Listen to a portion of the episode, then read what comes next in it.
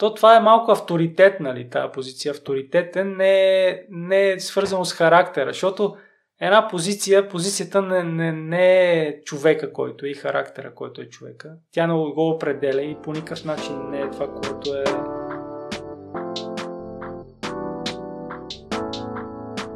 Миро, привет и добре дошъл и за първ път в подкаста. Благодаря. Излишно е да казвам, че изглеждаш чудесно и елегантно. Благодаря за поканата, Миро. Миро, преди да те срещна, имах ограничаващо вярване, може би, че се обличам добре, което също е така, но може и още по-добре.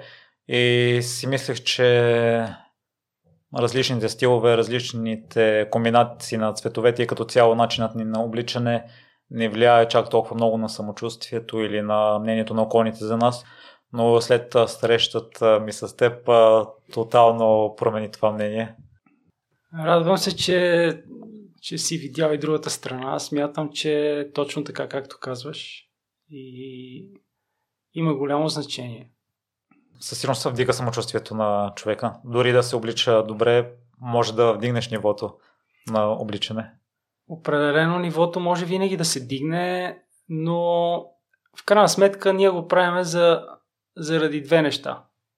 Първото нещо, според мен, е нас самите и как се чувстваме, комфорта, който имаме и увереността, която имаме, защото съм сигурен, че дрехите могат да ни дадат голяма увереност в себе си и да се почувстваме по-комфортно, когато сме в, в среда. И второто нещо е, честно казано, според мен е да, че го правим за, и за останалите. На втори план обаче. Нали? И мнението ми е, че другите хора също биха оценили Нали, всеки би се зарадал, когато му оценят стила, когато го, му направят комплимент или пък нали, разбере, че е постигнал нещо. Смятам, че това също е много ценно. А ти в кой момент осъзна за теб, че е важно да се обличаш добре? Ами, аз, Миро, може би така, отдавна съм го имал в себе си това, този интерес към облеклото. Последствие даже се оказа, че а, моя, моя прадядо е бил шивач, което за мен беше нали, голяма изненада. Аз го научих по-късно, но много така, даде ми много приятно усещане това, да го разбера. А, иначе, може би след като започнах да работя конкретно в модния бранш, тогава вече наистина разбрах, че облеклото има огромно значение. Преди това само, само гледах хората, които аз смятах, че се обличат добре и им се радвах. Просто си казах, ей, как, как се обличат тия хора, харесват ми, нали, как го правят и така. Миро, освен, че си ми моден консултант и вече изцяло на теб съм предоставил избора на дрехи на цветове. Отскоро сме и приятели за цели. Аз там нарушавам абсолютно всички правила. Имам два приятеля за цели.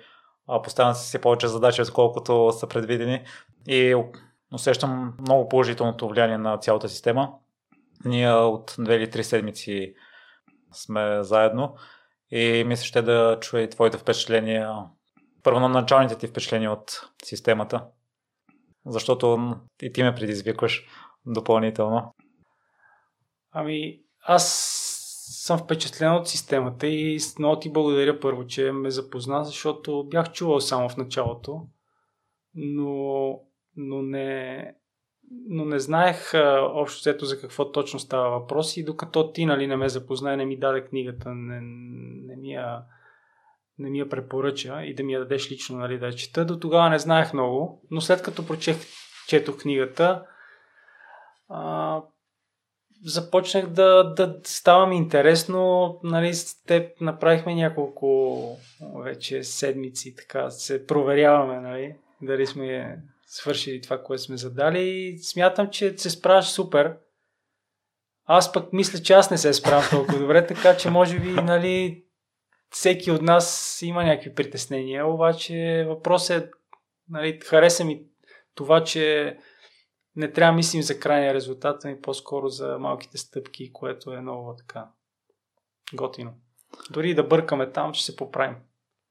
Миро, ти със сигурност се справяш добре, тъй като тримесечната цел си изпълни само за първата седмица. Не знам какво визираш под несправене.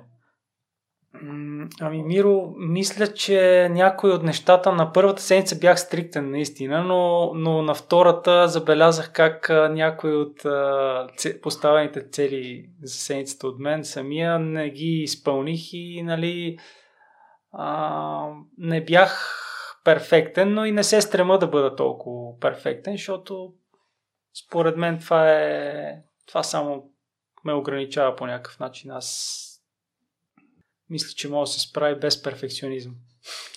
Аз при мен го забелязвам а, и при мен мина романтичния период на системата и първите два месеца бях доста мотивиран, докато сега вече е по една идея трудно, като че ли ми става да допълнително да се вдъхновявам и да чакам с нетърпение да си ги изпълня, но и за това сте вие двамата да ме държите отговорен. Споменахме вече, че си моден консултант, но миналото за теб не е било такова, поне в частта с образованието. Ами да, то си е забавно, защото нито една от специалностите няма връзка с другата и общо взето, какво да ти кажа, Миро, аз мисля, че по това време не, не знаех точно какво, какво ми се прави, но знаех едно нещо, не ми се учи толкова много. И не бях силен ученик. Някъде, примерно, среден успех имах. Така че знаех само, че това не беше моето и не обичах да ме карат много да правя някакви работи. Защото стандартното образование, това, което учиме в училище, знаеш, че там нали, ти налагат някакви неща, които не те влечат. И, и не ми беше толкова интересно. Не ми беше интересно. Тогава се вълнувах от спорт тренирах доста и това не ми беше като някакъв, някаква цел и нещо, което нали, много исках да се средоча върху него. И затова то, то нали, си личи по този начин, че всичките неща, които съм завършил, са, нямат нищо общо помежду си. И да, това е общо взето, което се сещам. А в футбол от колко годишен играеш? Ами аз още дете започнах да играя в футбол, но по-късно вече започнах да играя така по в, в, в а, организирано, нали, с, а, с, в клуб и така с треньор, с както си трябва, но не, оказа се, че и там не ме бива много. Не съм добър в това. Не бях много добър в това и, и просто търсих себе си, Миро. И нали, не знаех къде съм, обаче трябваше да мина през това, за да, за да се намеря по някакъв начин. Да, разбирам те с частта на спорта и образованието. Аз завърших в Джон Атанасов техникума компютърни мрежи и то не беше моето. Имаше много предмети, които въобще не бяха за мен. Не знам дали това е най-оптималното училище за хора, които са се насочили към спорта, тъй като е по-специализирано и по някои предмети по... вече трябва да се учи според мен. Ти защо избра Хенри Форд и хладилна техника? Истинската причина е, че аз честно казвам нямах желание много да, да се записвам където и да било и не знаех къде искам да се запиша по това време. И понеже майка ми беше завършила този техникум и всъщност родителите ми тогава, нали, много, много им се искаше някаква сантименталност, нали, да, да започна там.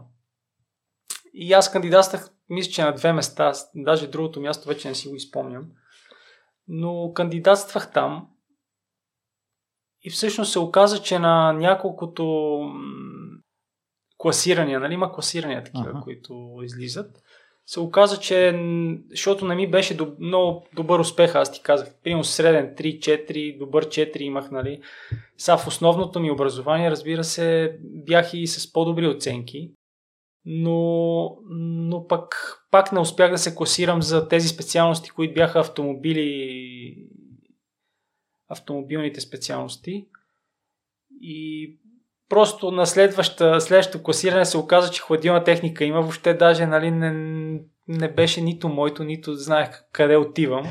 Просто, просто там ме взеха и, и, и затова нали, се съгласих да, да се запиша там. Това беше причината. И по време на цялото образование се потвърдил, предполагам, че не е било твоето.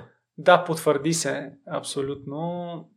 Не ми беше кой знае колко интересно, но пък направих хубави контакти оттам. Имам много добри приятели, които от време на време се виждаме. Супер, супер беше. Тия всичките 4 години изкарахме много добре. Бяхме само мъжка компания, мъжки курси, беше, беше супер, уникално, знаеш. А през това време продължаваш ли с футбола? Да, през това време тренирах също футбол, но наблягах повече на тренировките по футбола, ти призная, и това беше основното, което правих тогава. Комбинирах ги двете неща, училище с спорт и така добре се чувствах. Като цяло беше момент, в който спорта ми даваше много, както и сега, нали. И пак среща с много различни хора там в, в отборите, с които, в които тренирах. Супер беше. Хубаво време. Миро, и в, в кой момент футбола вече спря да бъде приоритет?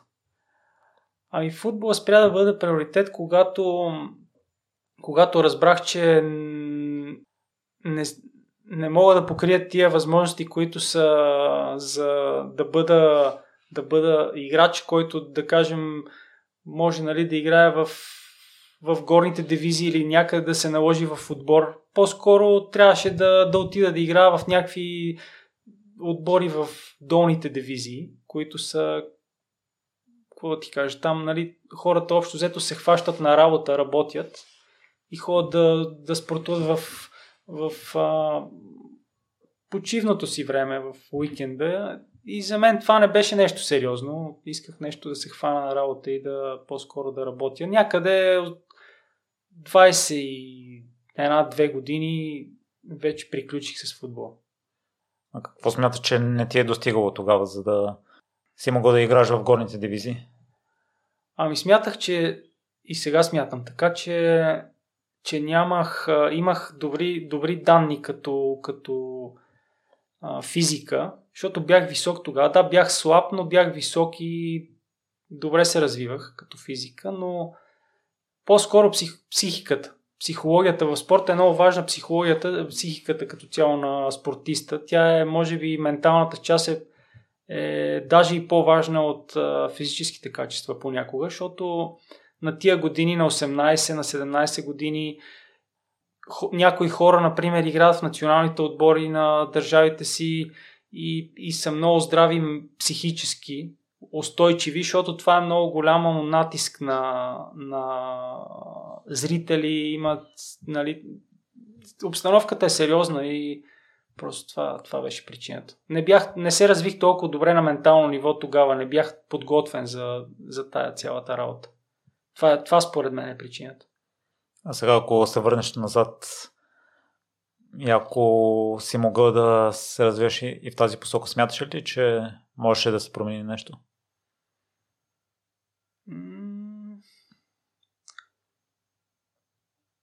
Не, може би щях да подобря много неща. Ако знаех къде е проблема, тогава не знаех къде е проблема. Mm-hmm.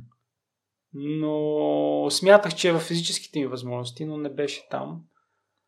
По-скоро смятам, че ако човек работи с, с психолог, с сега днешните отбори вече имат имат психолози на разположение и могат да, да, да, така, да, да правят играчите по-здрави ментално.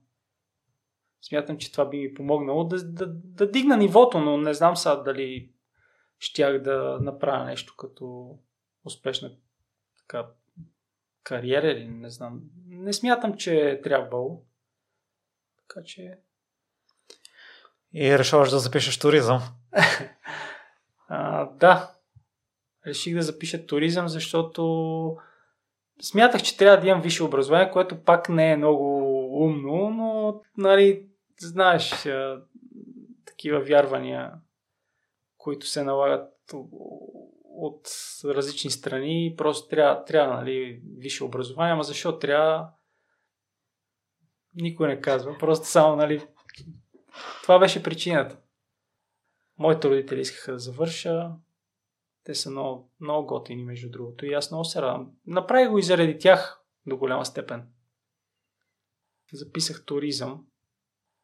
След това записах и магистърска степен. Друга е. Тя е съвсем различна, нали? То, то затова е нали, забавното, че са три различни а, специалности.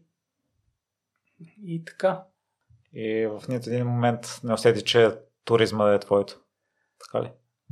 Не, туризма като цяло повече ме, ме привлича. Дори сега мисля, че, че е супер, защото има хубави места, може човек да отиде на отдих, а, нали, но смятам, че, че, има, че има потенциал в, в този бранш и, и вече както в момента сме супер мобилни и хората могат да, да както се казва, нали, да, да пътуват с самолет за 20 евро, до някъде могат да много хубави неща да, да, да се правят с туризма въобще и е готино. Миро, разбрал си, че хладилната техника не е за теб, футбола не се е получило, туризма също. Вече си бил по-осъзнат младеж, предполагам. Какво те привлече в издателския бизнес и електронните услуги?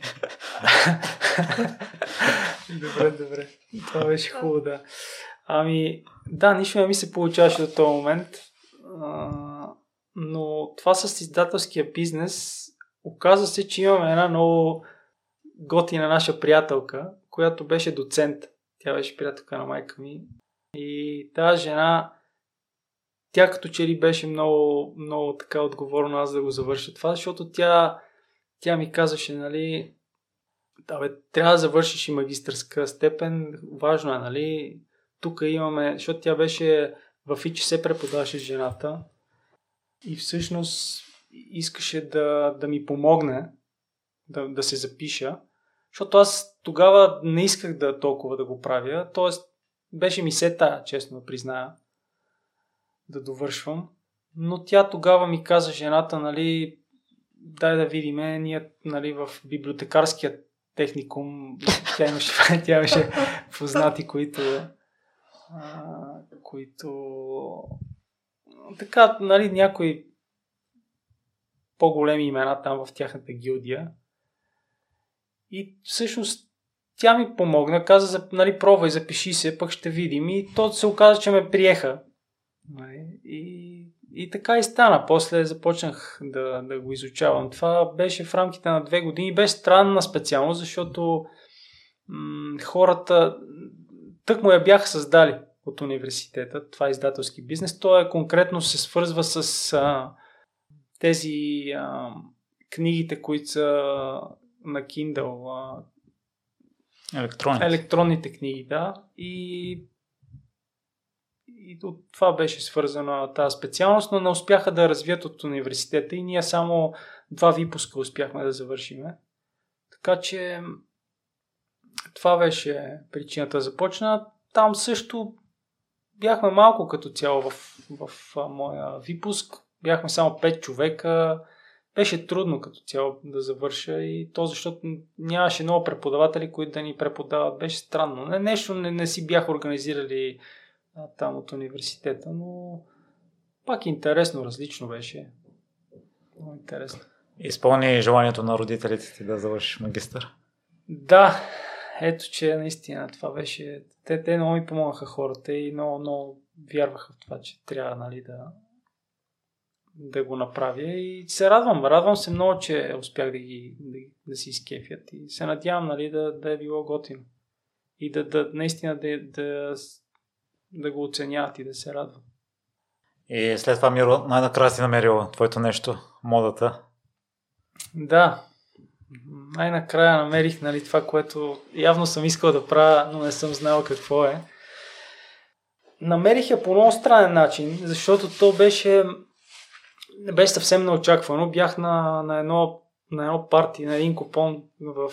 А, така събирахме с приятели тогава в различни нали, къщи апартаменти на моите приятели и включително те идваха и вкъщи. И си ходехме на гости. И събирахме по така десетина човека. И една моя приятелка, която живееше всъщност в това жилище с брат си. Аз с брат и бях приятел и, и сега съм.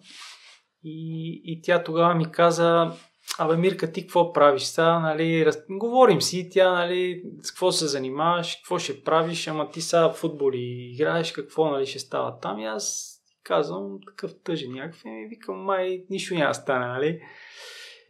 Обаче тя, абе, знаеш, какво, аз работя в, в Макс Мара работя, в центъра е магазина и казва, що не дойдеш в фирмата да работиш и ти, знаеш колко е хубаво, в Бенетон, например. И аз а, викам, супер, какво? Бенетон е много яка марка, нали, цветни половери, гледам там, нали, общо взето си го представих като много цветно, шарено, забавно и младежко. И си казах, добре, нали, дай да видим, ама Бенетон, айде Бенетон да е, защото Макс Мара ми звучеше много прекалено за жени.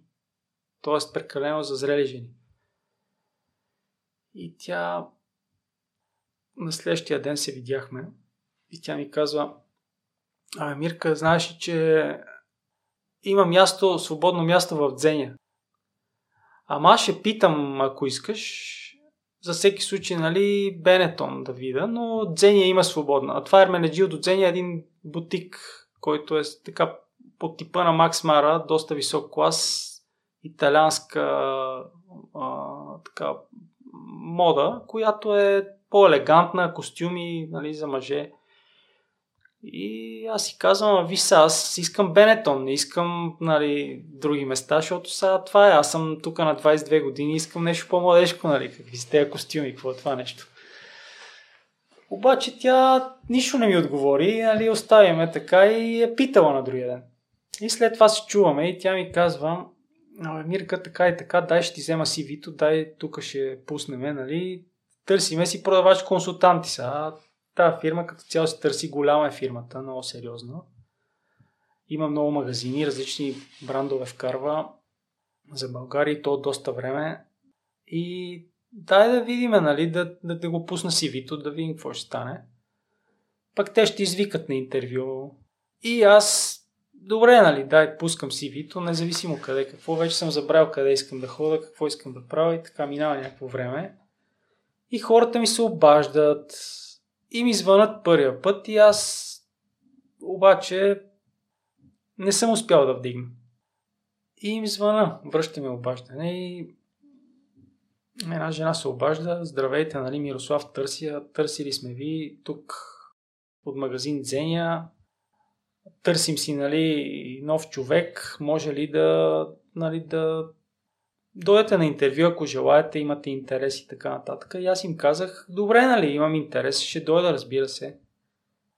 И затворих телефона и така някъде след няколко дни имахме вече организирана среща с тях. Отидах и тяхната управителка тогава ме интервюира. Тя е много готина. И всъщност тя ми каза, добре, нали, качихме се на втория етаж, тя, ме, тя ми задаваше въпроси, така добре се държа, беше много готина, мила. И си тръгнах. Всичко беше стандартно. Не е било нещо да го усета като дали искат много да отида или пък не искат да ходя. Беше такова неутрално като усещане. И когато си тръгнах, на следващия ден мисля, че ми се обади пак тя и ми каза Миро, а, може ли, харесахме те, нали, имаме няколко кандидата, харесахме те, но може ли да малко да намалиш косата? Възможно ли е това да стане? Ако, ако е възможно, веднага можем да те вземем. И за мен това беше шок, защото аз тогава бях с така малко по-дълга коса. И не знам, може би в този момент съм бил и даже с, с, с руст цвят на косата, но не прекалено, представи си го съвсем малко дали на кичори, дали изцяло рус. И спомням си, че нещо има, тогава в този период си правих някакви такива прически. И аз се замислих и си казах, виж сега, те хората, щом нали, го искат това, магазинът е такъв строг, има костюмарски стил е, нали, има дрес код, като влезнах веднага ми направи впечатление, момчето беше супер изрядно с вратовръзка с риза, с костюм, много стилен. И си казах, нормално, нали, няма как, сега и прическата, нали, изцяло визията има значение тук. Трябва нали, да, да го направя, щом хората искат. Така действаме и потвърдих и, че ще го направя. Тя се зарадва след това отидах, нали, скъсих косата, подстригах се късо и след няколко дни започнах и като влезнах, спомням си, като влезнах в този магазин в Дзения и направо беше едно такова някакво спокойствие, което се усещаше дори в тишината, се усещаше едно спокойствие, такава приятна обстановка. А, просто беше супер да го усета. Някакси го усетих много приятно мястото и, и, хората, които идваха като клиенти, се държаха много възпитано, бяха много възпитани хора. Всичките нали, се държаха учтиво, не като да, да се държат зле или пък нещо друго. Бяха, бяха много хубави времена и постепенно започнах, като, както всеки започва за малко, защото нали, смята, че това не е някаква сериозна работа. И в последствие така доста време бях там, но всъщност това беше нали, как започнах с това, което харесвам да правя. Ако искаш, това е, това е моята история нали, с, с началото. После имах и много колеги, които а, ми показаха как трябва да се прави. Видях, че в тази работа има много, много тънкости, които хората не могат да ги преценят отвън. Аз като, като гледах отвън как седат нещата, си представях как нали, някакви консултанти, които са с костюми, просто нали, нищо не правят по цял ден и са си супер чил, нали, такива. И им е лесно. Обаче се оказа, че не е лесно, както нищо не е лесно.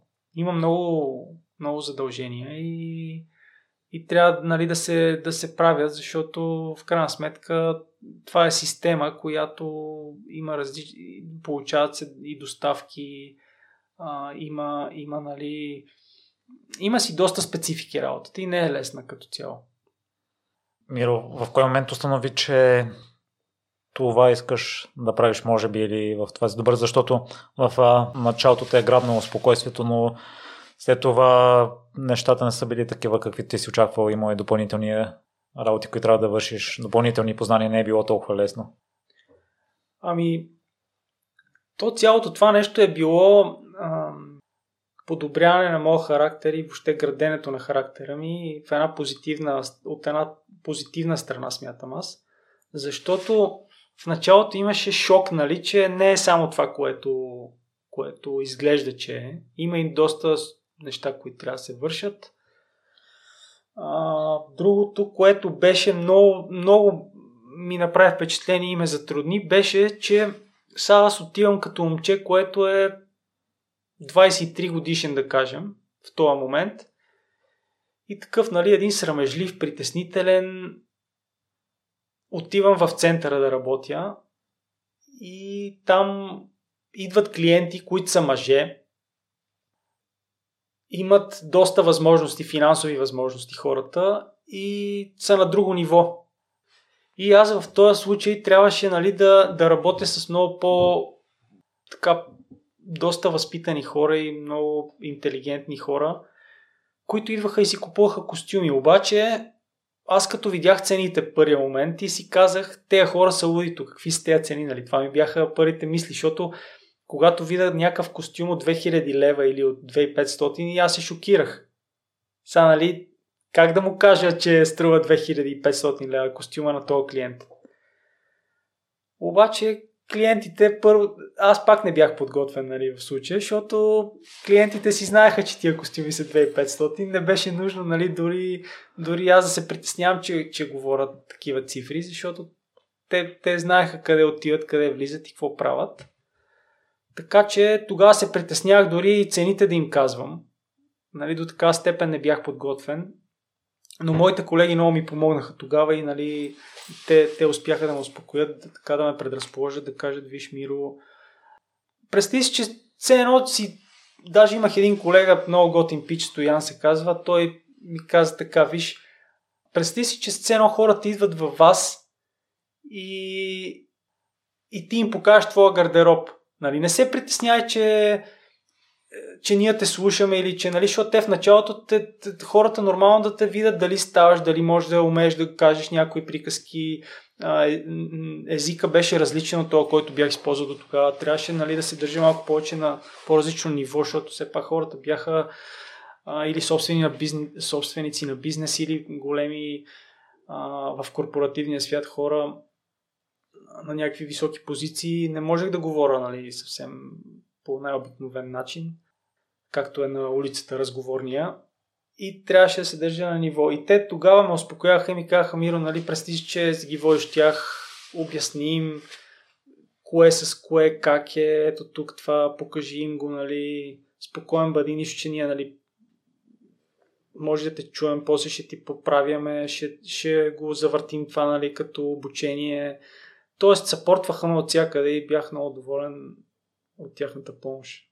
И в, в кой момент осъзна, че искаш да се занимаваш с това? Ами, може би, може би в момента, в който 2012 година беше, ми казаха, че м- мога да, да отида и да, да стана байер. Това е една позиция, която ходеха, т.е. този човек, който изпълняваше тази позиция, ходеше да, да прави поръчки в, в чужбина за марката. И тогава просто една от колежките ми беше, тогава забременя тя и трябваше нали, някой да, да поеме това като отговорност и да ходи с колегата ми в Италия да прави поръчки за марката. За Дзеня пак. И тогава наистина някакси когато отидах там и когато видях какво нещо е целият им шоурум и цялата тая организация и всичките тия хора как са облечени и как, как се държат. Те се държаха супер мило хората. Тогава това някакси ми промени изцяло начина по който си представях нещата и знаех, че и тогава вече си казах е това, нали, което искам да правя. Това е нещо, което просто е Просто, просто беше нещо, което ме кефи. И след това си проявил инициатива за повишение ръководна позиция. Ами, всъщност не точно веднага след това, но, но аз а, така в Дзени изкарах някъде, много време изкарах, изкарах около 8 години, което бях за малко, ама виж какво стана, нали? 8 години. Научих много неща там, запознах се с много хора, беше супер.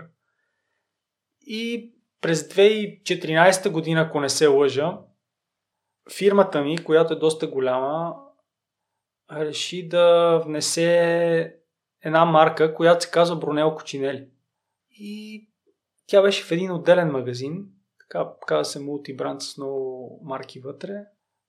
И тази тази марка някакси някакъв каталог, понеже ние си обменяхме между магазините каталози на другите. Например, от Макс Мара ни носиха каталог на нас, в Дзеня, Дзеня, от Дзеня ние им носихме каталог на тях да показват на клиенти. И попадна ми такъв каталог на, на марката на Брунелко Чинели и аз не бях шокиран, защото това беше някакъв стил, който, който беше комбинация между Дзеня с костюмите и, и нещо много такова кежуал, което е, дори сега не мога да, да се сетя да направя асоциация, но нещо, някакъв микс беше уникален, който, то, който, който беше, бяха постигнали уникален баланс между, както се казва, спортно и елегантно, нали? И това много ме впечатли. И аз си казах, е тази марка, например, уникално много ми харесва. Искам, искам да я видя и нали, искам да се обличам така. Защото това е, това е, между другото, това е първото нещо, което като видя нещо и ако кажа е, искам да се облека така, това, това значи, че много, съм много ме вдъхновил. И тогава, тогава моята шефка, тя, тя е голяма работа, ама тя реши да, да вкара, да направи отделен бутик на тази марка. Брунел Кочинели. И това, това беше, между другото, много смело решение, за което аз много и се кефа, защото, защото само ще ти кажа, че там една, една рокля може да, да струва не знам, може да струва 4-5 хиляди лева, един костюм струва 5000 лева, нали, 4000 лева е сакото. Просто е друго, друг, друго измерение, съвсем различно. Всичко е правено в Италия, Made in Italy е самия процес. Имах голямата възможност да го видя лично, да отида до там и да, да погледна. То е в едно селце в Италия, в а, средната част на, на Италия. Казва се Соломео. И когато бях там, видях какво нещо е това, защото то е затворен процес и този дизайнер, то си е пак фами... такава семейна марка, която е много вдъхновена от, от изработката на, на плетива. И за тях Кашмира, например, както за, за Бенетон е била иновация, така да, да правят цветни половери 60-те години. Нали, с това са разбили пазара. За Брунел Кочинели нали, да направи половери от кашмир, защото Бенетон ги е правил от вълна, 100% вълна, но пък Брунел Кочинели ги прави от кашмир и на него му карат, казват, нали, края на кашмира. Супер луксозни неща и, и също така ги носят по някакъв много много естествен начин. Не е така, нали, пренагласено, не е това овердрест, което го има. Това, това ме спечели. Та отвориха бутик в София и, и аз тогава исках да, да ми се промени позицията. И всъщност а, решението ми беше, че нали, трябва, искам да стана управител. Това бях решил да направя кажи ми защо, ама ето, бях си решил да нали, по някакъв начин да се развивам в, в фирмата. Това ми беше разбирането тогава. Отидох при моята шефка, директно отидах, качих се в офиса и седнахме, нали, тя ме покани, разбира се. Аз си казах, нали, вижте, бихте ли нали, направили нещо за мен, защото аз съм от дълго време във фирмата ако нали, не се получи нещо, по-скоро ще бъда демотивиран, може би ще си тръгна, не знам, така го мислех. Какво бихте ми предложили? Нали? Може ли нещо да, да измислим? И тя, жената ми каза, Миро, ти си много ценен кадър в тази фирма. Беше супер, много, много ми хареса. Каза, ти си ценен кадър. И аз, нали, ще направя нещо. Благодаря ти, че дойде, ти заслужаваш и ме отпрати. Тоест, приеме много добре и ми обеща. След което ми се обади CEO-то на, на марката, кое, CEO-то на фирмата, която е друга дама. Тя е също много отговорен човек и така доста работи, нали, много работи. Печена е.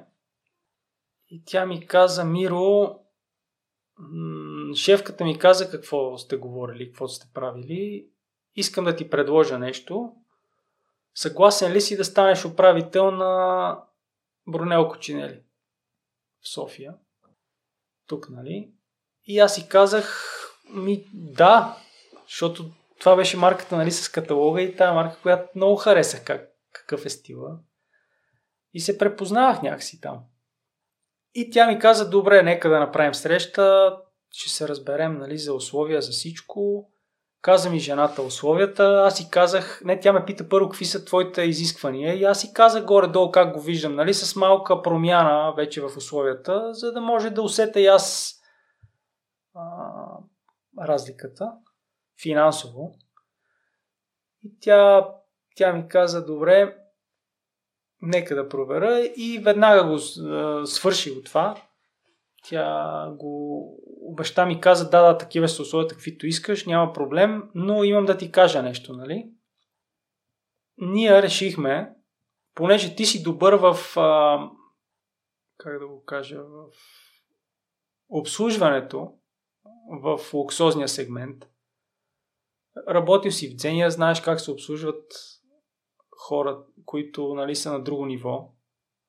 Имаш го начина, знаеш го, но примерно не си ръководил хора до сега. А пък има едно момиче в мола, която е много така добра. Тя пък е работила в магазин, който е за Палмар се казва марката. Тя е за дамски и не само и мъжки. Има, такива, има бельо, има хубави бански, предлагат също. Хубави са нещата, но просто не е толкова обемно като дрехите. Нали, по, по-малка е и колекцията и въобще не се менежира точно по същия начин колекцията. И тя пък казва точно обратното, нали, не, е, не е работила тук в центъра, нали, не е работила с толкова такъв тип луксозно облекло, ами е добра в, в... Обаче тя пък е добра в менажирането на хора. И нали, между вас искаме да се получи такъв синхрон, който да може нали, да работи добре. И аз като го чух, това ми звучеше много логично и викам, е, тия хора, виж, ето, добре, добре са, нали, са помислили върху това много умно. Но в крайна сметка си виждах, в крайна сметка си гледах как нали, гоня някаква позиция аз. Но то това е малко авторитет, нали, тази позиция. Авторитетен не е, не е свързано с характера, защото една позиция, позицията не, не, не е човека, който е и характера, който е човека. Тя не го определя и по никакъв начин не е това, което е е характера. Но това го разбрах по-късно. За съжаление. Или не, напротив, даже за, за мое голямо щастие. След това започнахме постепенно. Беше ни даден и екип, с който да работим. Мисля, че бяхме 6 човека общо или малко повече. Но с течение на времето няколко месеца изкарахме и нещо не се получаваше не се получаваше. Не можах да се сработя с това момиче. Аз имах моите недостатъци, нали, не, не, се, не стана работата. И в крайна сметка, един ден тя каза, аз напускам. И ние всички я подкрепихме, нали, супер, добре. Щом напускаш, нали, това е добре за тебе, нали, защото ти явно си намерила нещо друго. И тя напусна. И след това аз трябваше да поема нали, щафетата и да, да помагам на магазина се развива. Изцяло сам. Да, изцяло сам не. Хората, които работеха вътре, бяха много съвестни. Те искаха. А, да... На ръководната позиция от двамата си останал само ти. Да, от, точно така. От двамата останах само аз като управител. Всички други бяха, нали, хората бяха касиери, работеха на каса, и се справяха добре. И в един момент обаче някакси не ми се получаваха нещата. Усещах, че нещо става и не, не, ми се, не е това, което примерно трябва да бъде. Тоест дори резултатите не бяха задоволяващи.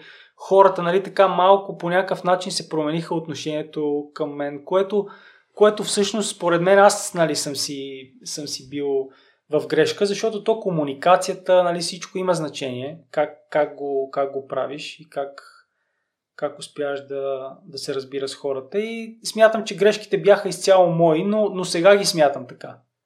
Тогава нали, си мислех, че нещо има проблем, друг проблем, не е вътрешен, а външен. И се самозалъгвах се. И в един момент обаче големия шамар дойде, нали? Само преди да продължиш, освен комуникацията, сега кои други грешки смяташ, че си правил? Тогава ли? Да. От днешна гледна точка. Смятах, че тогава смятах, че хората искат да правят нещата, които смятам аз за правилни, но то не беше така, защото аз не го делегирах добре. Смятам, че това е грешката една от грешките. Не можех да делегирам, не, не бях готов, не, не, наистина не бях готов. Може би, нали, моя грешка, че не се срещнах и така не, не направих а, среща с хората, които ми гласуваха доверие, нали, не, не го казах това, защото в крайна сметка по-добре си честен, нали. И продължих си така си блъскам главата в стената. Беше, беше болезнено беше, нали. Но трябваше да си мина по този път. И аз самия също приемам сега като грешка, че можех дори да се запиша на някакви курсове, да видя как е, нали, как се работи с хора, как по този начин можеш да, нали, да и, и управление на хора, и а, няк, някакви курсове като лидерство дори да бъдат, за да можеш, защото аз нямах никакви познания. Не знаех какво да правя. И така или иначе, това са си мои недост... такива грешки, които си минах през тях. И в един момент нали, дойде вече истинския шамар, както казах. Той беше много така, почти ми завъртя главата няколко пъти. Защото а, нали, почнаха да назначават хора, които, които бяха като водят се супервайзер, мисля, че се води като длъжност, която е от външна страна, от, т.е. не само в един магазин, ами в няколко, ходи и гледа, нали, т.е. гледа процеса как, как се извършва. И това по някакъв начин ми даде сигнал, че аз нещо не правя като хората и те, те нали, бяха взели мерки. И дойде един момент, в който вече след няколко месеца нали, се срещнаха с мене хората. Пратиха едно момче, което е бранд менеджер. Той ми каза, Миро, виж сега, ти не се справяш тук. Не си окей okay с тази длъжност. Нали, ще те понижиме в, пак в, в продавач консултант ще направим. Обаче си на същите условия. Ти реши дали искаш. И сега на мен, нали, в главата ми се въртат много неща. Болеше ме, гадно ми беше, но пък ми даде някакъв стимул за това да... Имаше нещо позитивно в цялата работа, защото усетих, че аз някъде бъркам. И си задавах много въпроси. Тогава си казах къде, къде какво нали, направих не както трябва защо стана така, нали, кое го предизвика. Тоест, главата ми беше постоянно задаване на въпроси, някъде си отговарях, другаде не можех да си отговоря, защото аз не виждам цялата картина. Нали, аз виждам само моята гледна точка и това е голям недостатък. И в един момент почнах, нали, както обикновено хората почти винаги гледат навънка, знаеш, че така и аз, аз така приех нещата, нещо друго е виновно, не съм аз, обаче в един момент си казах, не, не, нещо има в тебе, което не е както трябва. И си казах, ще, ще се променям, няма как. Нали? В мене е проблема, аз оставам. Казах му, оставам тук. И докато не си мина през всичките гадни работи, нали, да, да си ги взема като то е някакъв тип, то не е наказание, ми е просто не знам аз какво, как, да го, как да го кажа. То е като да минеш пак през да си изкупиш това, което, което имаш като грешки, които си създал.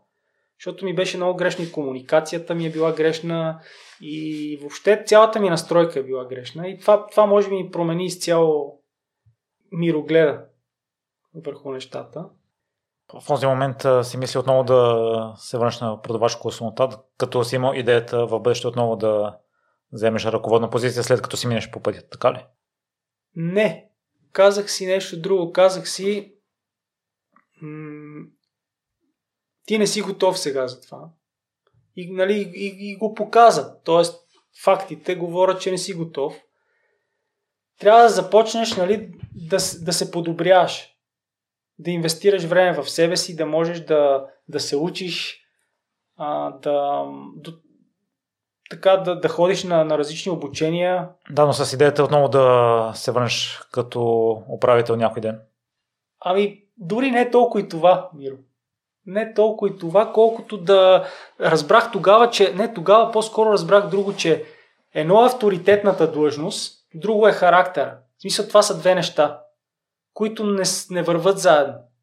И, и когато а, аз си подобрявам характера, разграничих ги двете, защото за мен беше само едното. И когато видях, че нали, характера а, ти, го, ти го помагаш му и, и, и се виждаш отстрани, нали, опитваш се да го, да го изградиш и да, да, да се подобрява със всеки ден, виждаш, че една, една авторитетна позиция такава, която управител или какъвто и да е в, в тази стълбица там структура на корпоративния свят. Тя е просто само длъжност, която постоянно се сменят хората, които я вземат, но тя е някаква, няма, няма присъствието, не, тя е празна. Къде ти кажа, ако човека, който е там, характера, който е там, не може, както бях аз, няма нищо да стане. Тоест, характера е този, който може да движи нещата и човека, нали, който го носи. И затова си казах, ще се подобрявам отвътре. Ще почна да чета повече за тази тема, ще почна да, да, нали, да, да ходя на курсове, да се срещам с хора, които, които са по, така по-успешни от мен и, и, и постепенно започнах да намирам много смисъл в, и, и позитивизъм в това, което, което ми се случи тогава. Беше, много, беше ми криво, наистина, заболяме, но, но беше, може би, най-доброто нещо, което ми се е случвало. И оттам нататък, нали, взех мерки да нещата да се подобряват, като четене, аз ти казах, ходене на курсове, различни мои проекти, които захванах, също работех, нали, казах си и друго нещо. Казах си, че ако, ако аз не давам повече от, от това, което ще ми платят за него, аз никъде няма да бъда прият добре. Тоест, не исках да бъда те ми плащат някаква сума, аз работя за тази сума само и това е, нали, да се лъжеме взаимно. Аз си казах, не, от тук на там аз давам повече от мене, независимо колко ми плащате. И това е начина по който аз ще си... Ще, ще, това, това като закон ми стана. И да, и се почувствах по-спокоен и по, по-въодушевен така да поема напред и да не гонех позиция пак. Исках да, да се подобра себе си. Е, това ми беше целта. И фанах, аз това исках да ти кажа, че захванах един проект а, мой, който започнах да, да развивам. Той е един магазин за second hand, ама така по-премиум клас. Мирони Шоп се казва. И се почувствах добре, почувствах, че правя нещо, че, че се променям, че, че правя нещо и за други хора, защото в крайна сметка този магазин помагаше на хората да, да си намират хубави неща, качествени, от такъв висок клас, на по-добри цени. Постепенно, нали, почнаха да ми се получават нещата, така да се чувствам поне отвътре удовлетворен, че, че има промяна в, в мен и в характера ми покрай магазина и покрай всички промени си установил, че все пак консултантството е твоето нещо и това ти доставя най-голямо удоволствие.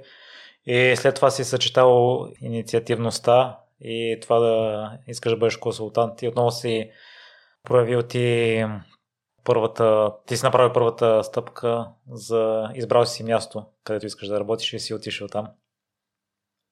Да, аз сега и това ще го разкажа, защото това е наистина за мен също значи много. Благодаря ти за въпроса. Но първо иска да кажа, че консултантството като, като професия, която е в нашия бранш, който е свързан с, с облеклото, ми се иска да, да, да бъде по, повече ценено. Тоест тази позиция консултант, тя, тя не свършва само с това да, да си в магазини, да работи с клиенти, да, да се справиш добре с клиентите. Тя, тя според мен е много, много обширна и може много да се разрасне. И както сега виждаме ся, всякакви хора в, в други браншове, които си налагат консултантските услуги, помагат на хората в определени различни професии и, и са полезни, така и нашата тази професия консултант също може да бъде много полезна. И аз това го разбрах и, и, и виждам много, много съм оптимист за, за това, че може да се развие до такава степен, че дори виждам как, как може да има консултантски агенции, в които да ти помагат да, да си добре облечен, да имаш повече увереност. Много... Ето аз, аз се занимавам, нали, имам такъв проект за който по-късно ще разкажа. И като цяло, сега, сега смятам, че целта ми е да мога тази професия, консултант, да, значи да, да я направим, да, да успеем да я развием до така степен, че тя да помага на, на много хора. И то не е нужно дори да си свързан с един магазин или с два, или да работиш в този магазин. Дори и това не е, ами по-скоро помощта, която мога да окажеш на многото хора и да направиш нещо нали, голямо. Е, това, е, това е, ми е много важно да, да го споделя. А другото, което ти ме попита е за това как а, преди една година изявих желание да кандидатствам на работа, защото оказа се, че всъщност аз нека да довърша само, ако ми разрешиш. В, а, когато работих в Бронелко Чинели и, и ми се случиха тези всичките неща, дойде, така сигурно съм работил около една година там. И дойде момента, в който нали, имаше пандемия. 2020 година, когато фирмата реши да съкрати много хора. И когато този момент дойде, ни съкратиха оттам. И после, когато мина, аз бях на борсата тогава дълго време, но когато дойде време да си намираме пак работа, защото нали, трябваше нещо да работя, за да мога да се издържам, се обадих там, в същата фирма, в която бях работил 13 или 14 години, на две места само, нали, смених два магазина, се обадих и, и тогава те ми казаха, че няма да ме вземат.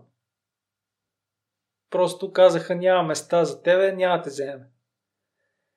И аз съответно, нали, може би очаквано, защото да, вложил съм доста години там, но пък имах доста нали, неща, които, които направих като грешки, да кажем. Обаче пък аз се притеснявам толкова от грешките и си казах, нали, не е фатално. Сега грешките се поправят. В крайна сметка аз обичам да занимавам с, с това. Обичам модата. Ще си намеря ново място. И нали ще бъде супер, защото там хората не, че тук не са ме ценяли, напротив, хората тук са знали, че аз мога да се справя много добре. Особено с мъжкото, те много ми гласуваха доверие в тази ми фирма. И много ми дадоха и аз затова съм им много благодарен. MDL се казва фирмата. И много взех. Съответно и те от 2012 до 2018 година, това са 6 години, в които аз те ми гласуваха доверие да ходя да правя нали, поръчки във фирмата, изпращаха ме, това бяха командировки, които Абе, като цяло хората ми гласуваха доверие. Не, те, те нямат вина в това. По-скоро мои си бяха проблемите. Аз трябваше да си ги реша. И, и тогава си казах, нали, няма да те взема спокойно, отиваш на друго място. Отиваш и пробваш. И един приятел, това между другото пак е от част от на успехите, супер, виж, тук сме се, ето сега да ти разкажа всичките ми на успехи. Не са малко. Поне, защото не, не съм човек, който може да, да, да, нали, да, да даде някакъв опит като успех, да каже, ето, направете така, нали, да, да, да бъда добър пример, но мога да бъда лош пример с това. Е, не, напротив, аз си мисля, че е точно обратното. Миро, ти си преминал през пътя, научаваш уроците последователно, установил си кое е твоето и сега вече си насочил усилията на там едва ли щеше да си толкова полезен в момента, ако беше стартирал на 22 или на 23.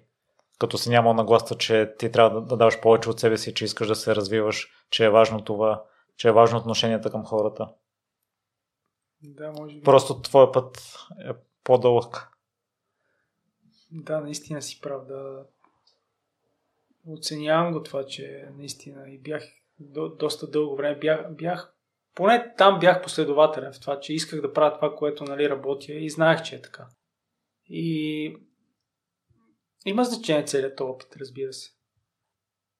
И сега дойде момента, в който трябваше да намирам нова работа, за да се издържам. Това с магазина ми, който проекта направих с Second Hand, да, той вървеше, ама не можеше да ми издържа. Той пак ми беше като цяло леко провал. Вървеше ми като провал. Но аз не се отказвах, дори до ден днешен си го държа и си така много обичам по някой път да си снимам аутфити там, да си комбинирам неща и да, да си го правя по моя начин, както, както аз си ги виждам работите. И все още си го поддържам, нали. Съкратил съм разходи и всички неща такива, които ги имам. И си имам неща и се забавлявам много с него. Но нека ти разкажа за това как продължи моята история. Отидах в един магазин, който беше, казва се Алур. И е много як магазин за... Какво да ти кажа, Миро е такава мода по-тренди е. Тоест всичките марки там са така доста доста сериозни, доста модни. Примерно продават Баленсяга, Yoshi Yamamoto Y3 с Adidas имат по-тренди са. И хората там, едно момче, което бяхме работили преди това във фирмата, ми каза, Миро, дай, нали, тук, ела, ти си човек, който, нали, разбира, може да работи с клиенти, има го този опит. Ела, нали, да се видиш, Албена се казва момичето, тя е много свестна, така готина е, като шеф е супер. И и аз казах, добре, Марти, нали, ще се срещна с нея, имам ти доверие, отиваме и действаме. И отидах и се срещнах с тази жена, то пак е в центъра на магазина. Нещата са скъпи, хубави са много. Но са прекалено тренди. Аз, аз по-скоро обичам класическия стил и бях свикнал през всички тези години да работя с класика и с елегантна класика. И отивам в този магазин. Тя, тя всъщност Албенка ме, ме покани на интервю, говорихме, тя ми каза, нали, Миро, така и така, имам нужда от човек за мъжкото, нали, ще можеш ли, така и така. Казах и ще мога, нали, на мен също ми трябва работа, трябват ми доходи и ще се включа в проекта. И тя веднага ме, ме назначи, започнах и тогава поработих малко време там. Може би съм работил 2-3 дни даже само. И ми се случи нещо много такова неприятно. Контузих се тогава лошо. А, с кръка на футбол с приятели. Тогава ми се случи да скъсам връзки. Ама, какво ти кажа, аз пак така позитивно гледам нещата винаги и съм много, много оптимист. Независимо какво ти се случва, то ти се случва, защото трябва нещо, не, или нещо си сбъркал и трябва да се осъзнаеш, или, или трябва да помислиш кое е. Но, но 100% е това. Защото, ето аз тогава се замислих пак на 36 години игра в футбол с приятели вечер един път седмицата. И то, нали, играеме на така на, на прилично ниво. Сега не мога да гона момчета, които са на 20, но нали, се стремиме да бъдем адекватни и да можем да сме така по-активни. И така всяка седмица. Значи, след като ми случи това с контузията, осъзнах нещо, което много също ми промени начина на, на разбиране за, за за физическите ми умения. И то беше, че тялото ми, в смисъл главата ми, това, което мисля в главата ми, аз мога да подобря нали, моите умения и мога да, да се справя с а, тези мачове, които правихме вечер. И можех много, да, да, защото нали, като бях и на 20 и след това знаех как трябва, нали, знаех как си играе футбол и бях така прилично добре за това ниво, където се събирахме с момчетата. Обаче тялото ми вече на 35 не можеше да поеме такъв тип натоварване. То вече друго на ръка е, че пък ам, нали, аз не се подготвям всеки ден. Не съм като в годините, в които спортувах всеки ден, ходех на тренировки, дори дворазови сме правили, нали, това те подготвя. Така че аз от работа ходех един път на футбол вечер и не бях готов за, за тия сблъсъци там и за това ниво, което... Да, чувствах се добре, защото нали, изразходвах някаква енергия, спортувах, беше ми приятно след матч, сядаме с, с момчетата, дори някой път сме пили бири, нали, говорили сме си, беше супер средата. Но ето, проблема беше, че аз това, което знам, че мога да го направя, не мога да го постигна с тялото си и, и, и затова се контузих. И тогава, в този момент, нека се върнем на темата с, с Алюр. Те ме назначиха за два дни хората и аз работих два дни, но се контузих. След това предстоеше операция и се оперирах, като просто на коляното много дълго време изисква възстановяването. Минаха, всичко мина както трябва, операцията беше супер, докторите много се погрижиха. Аз започнах да се оправям вече след една година от тази контузия и почнах да, да се чудя какво да правя. Пак нещо трябва да работя. А през цялото това време не си? Да, през цялото време работих, защото те дават за тази контузия 6 месеца а, болничен дават и допълнително там нали, имах от борсата няколко месеца. Тоест около приблизително да не е година, но 8-9 месеца бях също, почивах в наш, защото то, то не може да ходи първия месец, не може да ходиш. После трябва да те раздвижват на рехабилитация и е много сложно, защото боли, свиват ти кръка така малко, нали, натискат те. Тоест има си психология и там да минеш през този процес, защото не е лесен. Но мина, нали, всичко е наред. И аз се връщам вече в, в кондиция да, да работя. И се обаждам на Обенка, която е шефката на Люр и казвам, Обенче, здрасти, Миро е, оправих се, нали, вече няма нищо, нямам проблем с кръка, искам да се връщам, ти ще ме вземеш ли? И тя каза, Миро, аз са не те знам, тук мина една година, нали, така ми каза, тя е много готина. И ми каза, не знам дали се справиш, ама айде идвай, вика, да те видя какво можеш. И ме взе пак, за което нали, съм изключително благодарен, защото на два пъти тя се отзова жената супер, е много готина. И аз пак започнах да го работя това, което харесвам и беше много яко. Обаче там имаше един проблем, че стила, с който те разполагат и работят, не е моя личен стил. И някак си, може би, а, аз понеже нали, се приемам за човек, който е работил доста време това и, и харесвах го. Дори, дори поради тази разлика аз харесвах мястото и харесах начина на работа там и хората, нали, и въобще проекта. Но, може би пак съм бил в грешка, защото в един момент след 2-3 седмици или да кажем месец ми се обадя Обена и ми каза а, а тя между другото ми плати, всичко беше много стрикна, винаги ми плащаше на време, винаги просто беше перфектния работодател. И тя ми каза така, обади ми се, просто ме пусна един ден по-рано от работа. Каза ми, Миро, нали, днеска благодаря ти, няма да имаме нужда от тебе за сега. Ето ти парите, плати ми, всичко беше перфектно. И мен ми стана странно, защото станаха трима човека в магазина, аз бях четвърти, ама си викаме, е, сега тук покрай великденските празници, нали, тя е решила малко да, да редуцира персонала, не е проблем. И си тръгнах, такъв с парите доволен, отивам, прибрах се при жена ми, супер, нали, кефи ме се, излезнахме на разходка, всичко наред. И в един момент ми звъни телефона, още същия ден. И гледам Албена. Викам, а, са, защо ли ме търси, нали? Сигурно нещо ще ми, ще ми пусне някой ден почивка да ме зарадва. И тя ми казва, Миро, виж сега трудно ми е да ти кажа, обаче според мен е, нещо не е твоето. Аз така ги виждам нещата.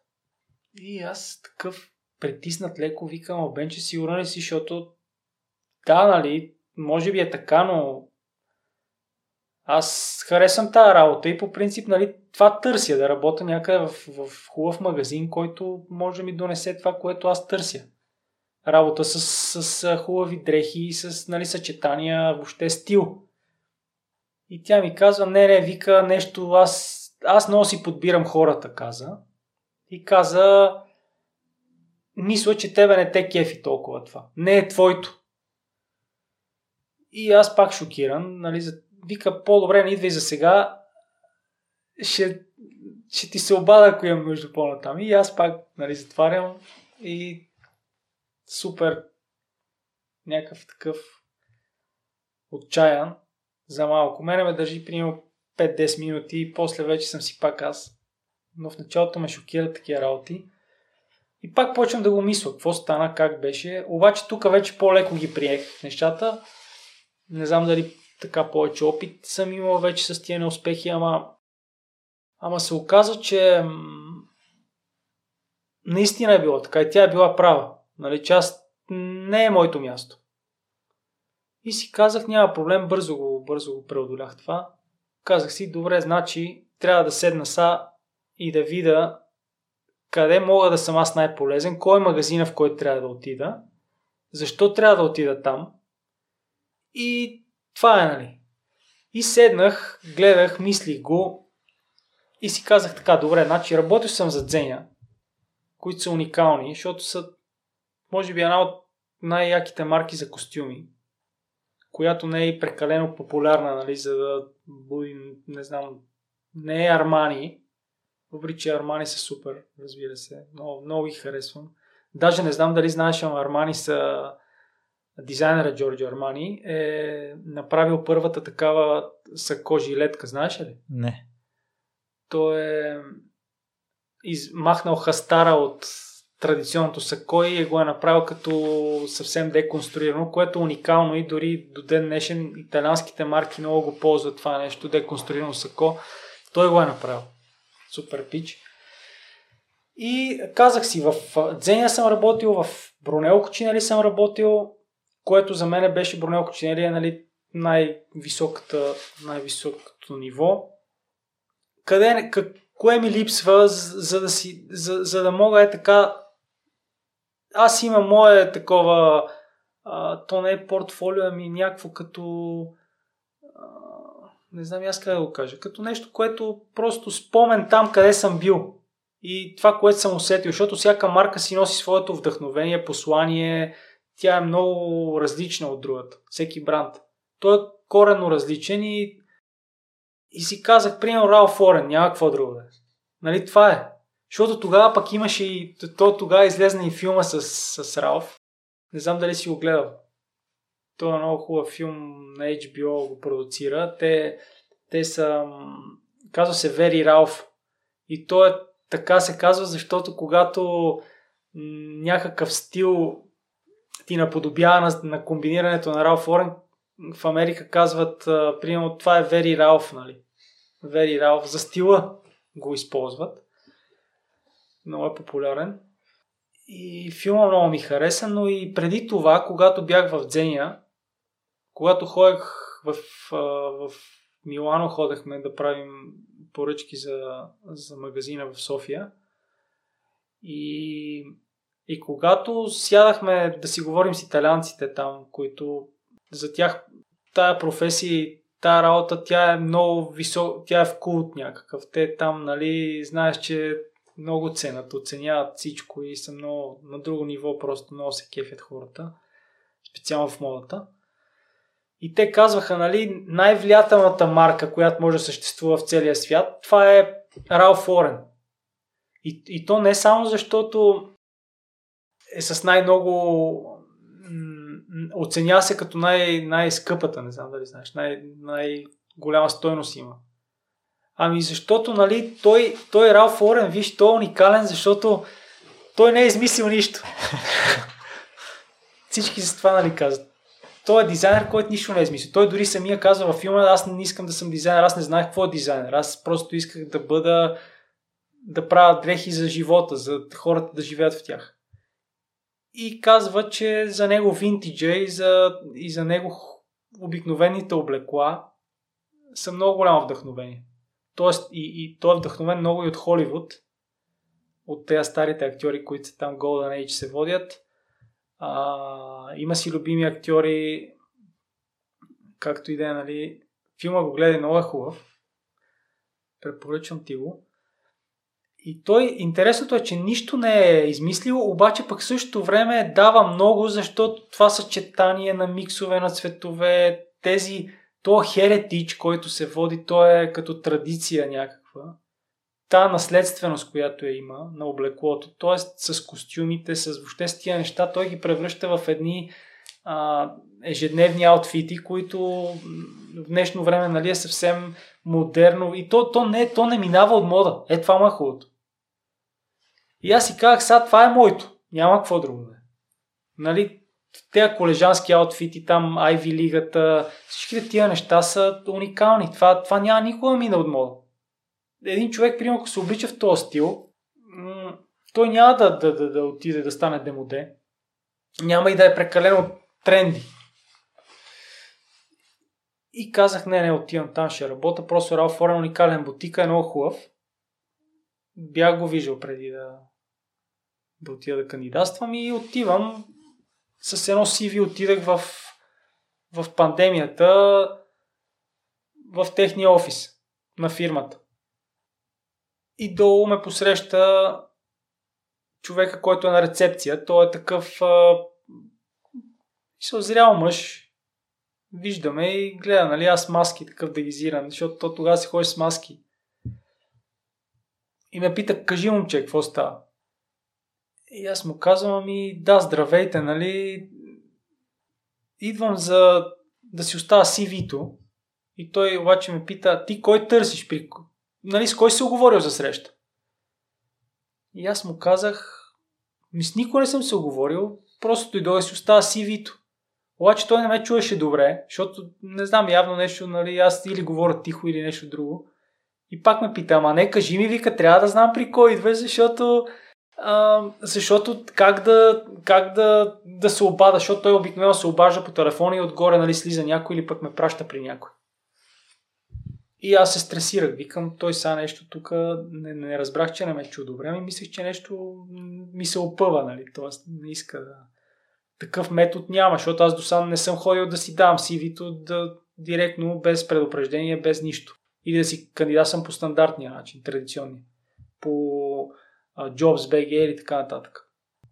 И аз му повторих това нещо, че искам да дойде някой да просто да кандидатствам без да съм предупредил никой. Носи си CV-то, искам да работя в Рал Форен. А, а фирмата, която, на която тия в офиса, тя представя поне 30 марки или 40. Обаче аз си знам, че е Рал Форен и друго не ме вълнува. И те ми казват хората, добре, нали, слезна една жена, оказа се, не знам секретарка не знам коя беше, но каза, беше малко така дръпната и ми каза, вие за какво сте? И аз, нали, казваме ми, тук си остава CV-то, защото искам да кандидатствам в Ралфорен. Е, що в Ралфорен? И аз си казвам, ми, защото това ми харесва, нали? И тя вика, добре, вика, ще го предам на, на, на HR-а и ще видим какво ще стане. Ако ви решат, че ще ви викат, че ви се обадат. Тя явно жената си беше заета с нещо. И аз такъв вече помислих, че трудно ще стане. И си тръгнах. Благодарих и си тръгнах. Обаждат ми се след два дни от офиса на Голобранц и ми казват, здравейте, така и така, Мирослав, може ли да дойдете след... Когато... Днеска може ли да дойдете? И аз бях наблизо някъде, бях там по Южния парк. С жена ми се разхождахме и казах, ми да, що да не мога, ще дойда. Аз обичам така да, някой път е така да ме предизвикат. И казах на жена ми и отидах. След един час бях там. И като отидах в офиса им, срещнах се с две жени бяха там. И те сега започнаха нали, да ме разпитват така и така, ти тук работил си, как, как беше, знаеш ги нещата. И аз им казвам, ви добре, знам ги горе-долу нещата, нали, как, се, как се работи. Те ме изпитаха как се обслужва клиент, хората нали, веднага се поинтересуваха, защото и те, някои от тях са работили като консултанти и разбират от това. И ме питат, и аз им обясних, те си скефиха как им отговорих. И сега дойде момента, в който нали, ме питаха, тук що си написал на CV Toral Form отгоре? Аз бях написал с, с, с, с химикал отгоре, бях написал само RAW Foreign написах, че искам. И те сега какво е това, нали, само Ралф Форен? Защо ние имаме нужда, да, например, от човек в... А, може да имаме нужда в Армани, може да имаме някаква нужда от друга, в другите магазини. И се смеят такива. Явно им е харесал. И аз им казах и ми, защото Ралф Форен за мен е най-добрият от тия всичките, нали, които ми казвате магазини най-много ми харесва. Аз искам да работя там, искам да видя как се комбинират нещата, искам да видя отвътре процеса. Това ми е най-важното.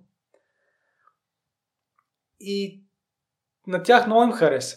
Аз даже се почувствах малко неловко, защото си казаха, бе, нали, дали е нормално това, че искам точно там, дали нямам прекалено много претенции. Но те бяха много щастливи, казаха, ето ти си го решил, дошъл си, точно за това, ясен си и на нас много ни хареса, че е така. Това беше някъде преди една година. И сега като се върна назад, това може би е една от точно от годината, която да, много работя в Ралфорен, много часове работя на, на седмица, но наистина се чувствам супер, защото хората много добре ме приеха, колегите ми са уникални и, и съм щастлив там, много, много се радвам. Много се радвам и така. И аз много се радвам за теб, Миро. И много се радвам, че се запознахме, защото ми сподели някои важни неща за начина на обличане, за съчетаване на цветовете. И затова ми се иска да вкараме малко практическа част в епизода. Най-вече, което научих от теб е съчетаването на цветовете. Та ми се ще да започнем с това. Като основно правило, не съчетавайте тъмно-синьо и черно. Да, това е много добре. Ами, Миро, да, важно е. За мене, за мене са три нещата. Да се обличаме добре. Първото нещо е да може да съчетаваме правилно цветовете. Второто нещо е, по важност ги категоризирам. Второто важно нещо е да можем да използваме правилно кройките върху нас. И третото важно нещо е материите. А Тоест, са кройките какво имаш предвид? Ами имам предвид, че самата мода е свързана точно с тези трите елемента.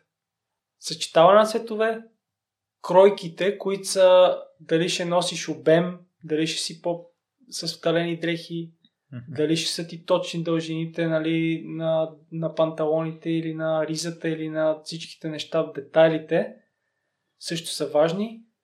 И третото е вече материите, как, как са съчетани една с друга също от важност. Но на първо място, това исках да посоча, че на първо място е как ще съчетаваме цветовете. Това, това може да ни издигне в едно вече друго ниво, което по, повечето може би не забелязваме, но това е основно.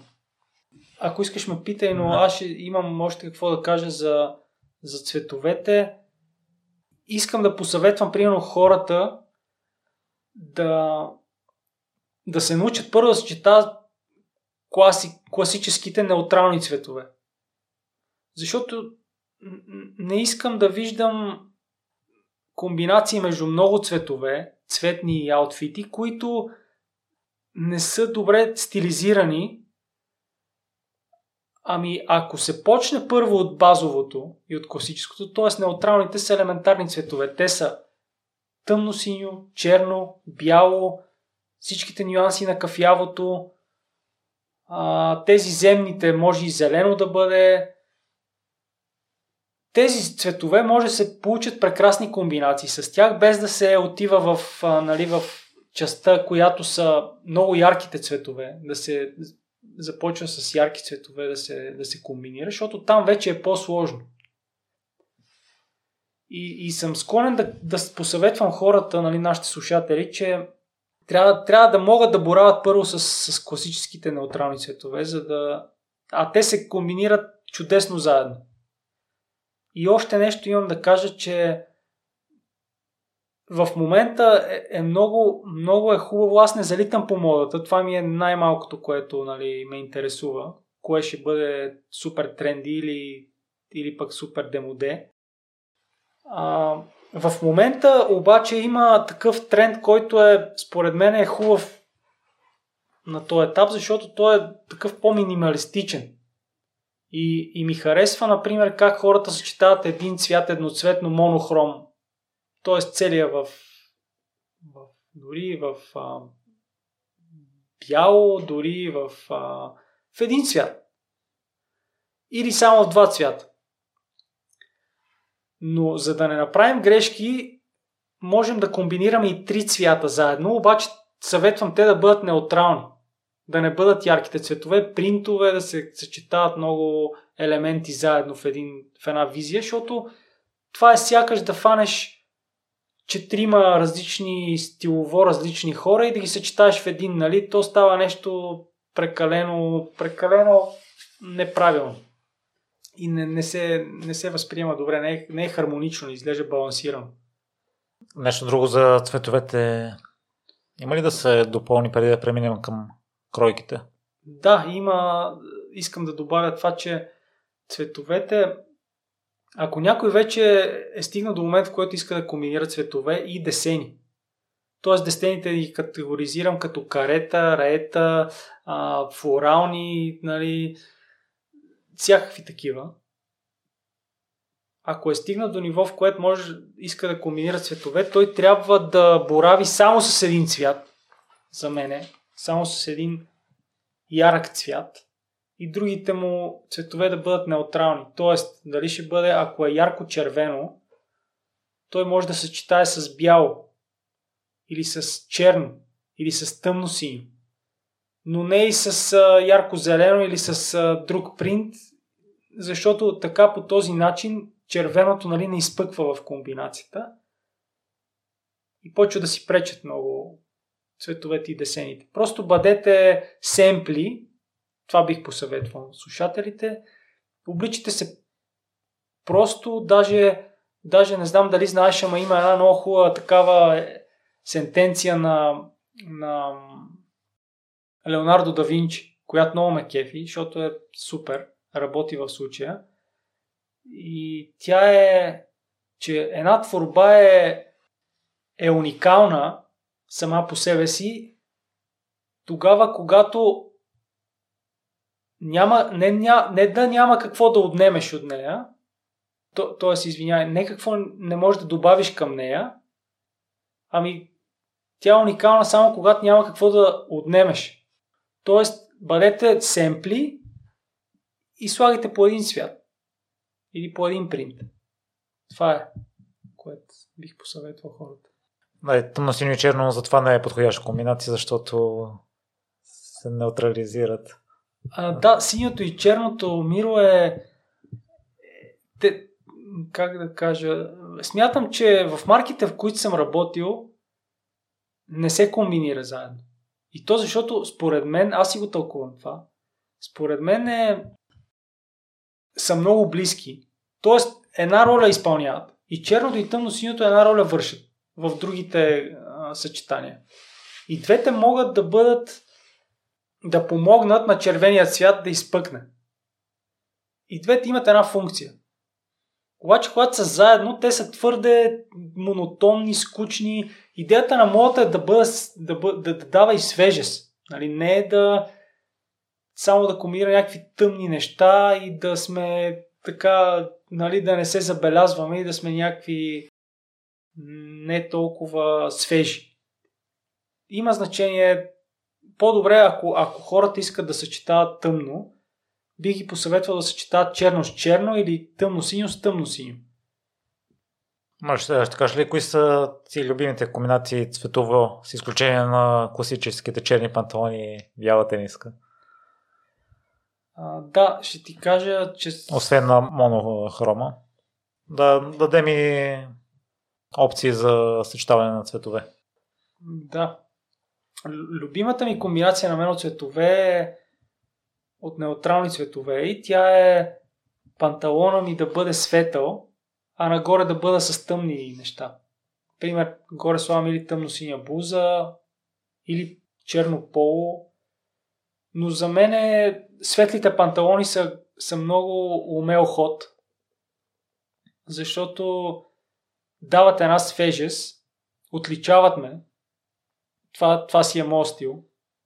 И същото време харесва ми, че някакси ми седи, при, придава на бузите ми и на горните ми части, дори с худи да съм, ми придава една такава, един, един някакъв спортен шик ми при, при, придава, който нали, е различен. Хем е спортен, но хем има нещо, което нали, така е, е интересно.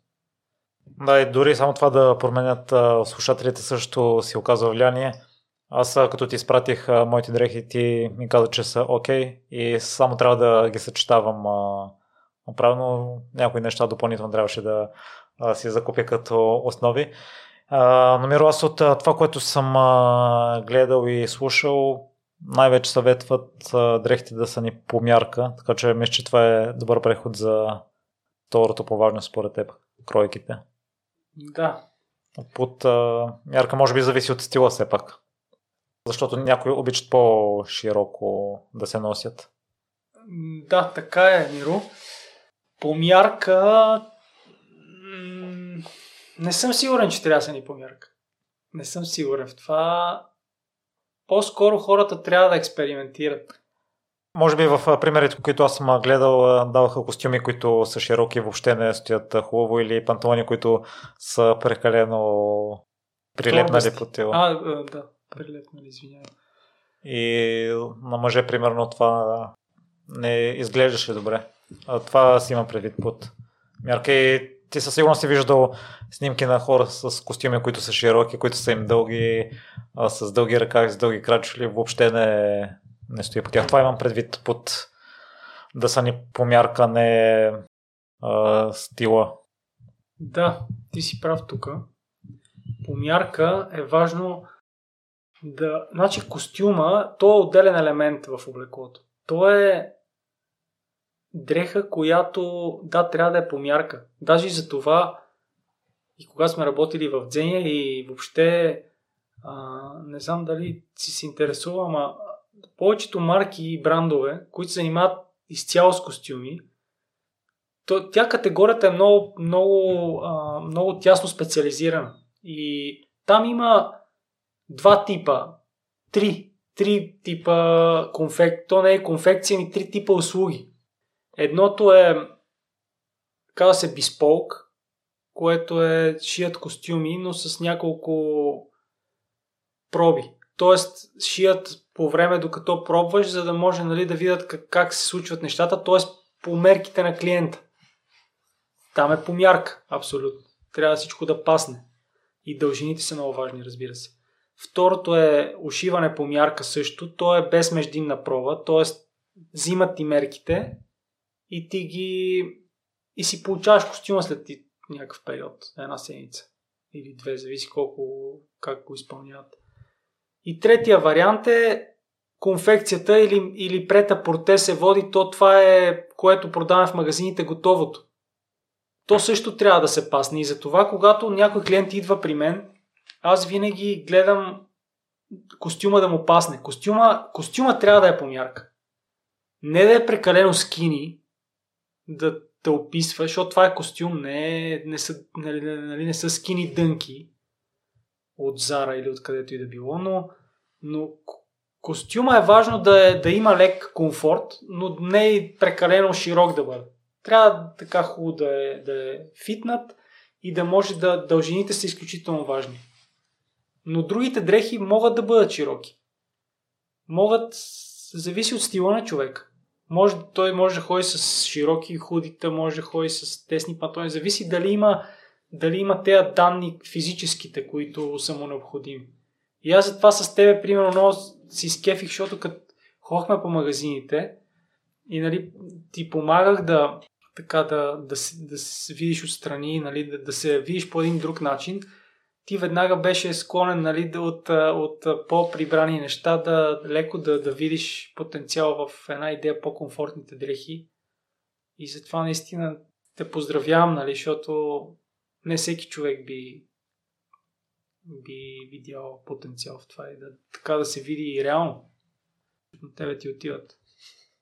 Миро, и това, което научих от теб също е, че не винаги дрехите, които изглеждат или си мислиме, че няма да ни отиват като ги видим на закачалката, не значи, че няма да отиват и докато ги облечем. Така че и по-смели може би трябва да сме в поръчките и да опитваме по-голям набор от дрехи. О, да, да, да. Това е уникален въпрос. А, тук много често ми се случва с клиенти, с които работя в поло, да виждат нещо хората и нормално ми казват, нали, това няма го пробвам, не е моето. Обаче самия аз преди да, а, ако, а, нали, опитвам се се напъна, защото дадени моменти, защото знаеш ежедневието, нали, то по някой път леко ни може да ни разконцентрира, но ако се опитам да си представя, просто ние, кои сме консултантите, си представяме клиента как е облечен с тези неща, преди той въобще да го направи. И, и ние си знаеме как ще, те ще му седат, защото ние познаваме добре дрехите. И, и каква, каква е тяхната нали, възможност и, и сила, защото на дрехите нали, имат голяма сила. Тоест могат много да променят. Виждаме и човека какъв е, как изглежда. И ние вече преди още да сме влезнали в пробната, той да влезне, ние знаеме какво ще си излезе. На 90% сме сигурни, но винаги 10% не се знае. Тоест, и аз съм имал и до ден днешен имам много изненади, в които си казвам, е, това е чудесно, това пробвайте, слагай човека и не е това. Нали има и такива моменти, но са много малко.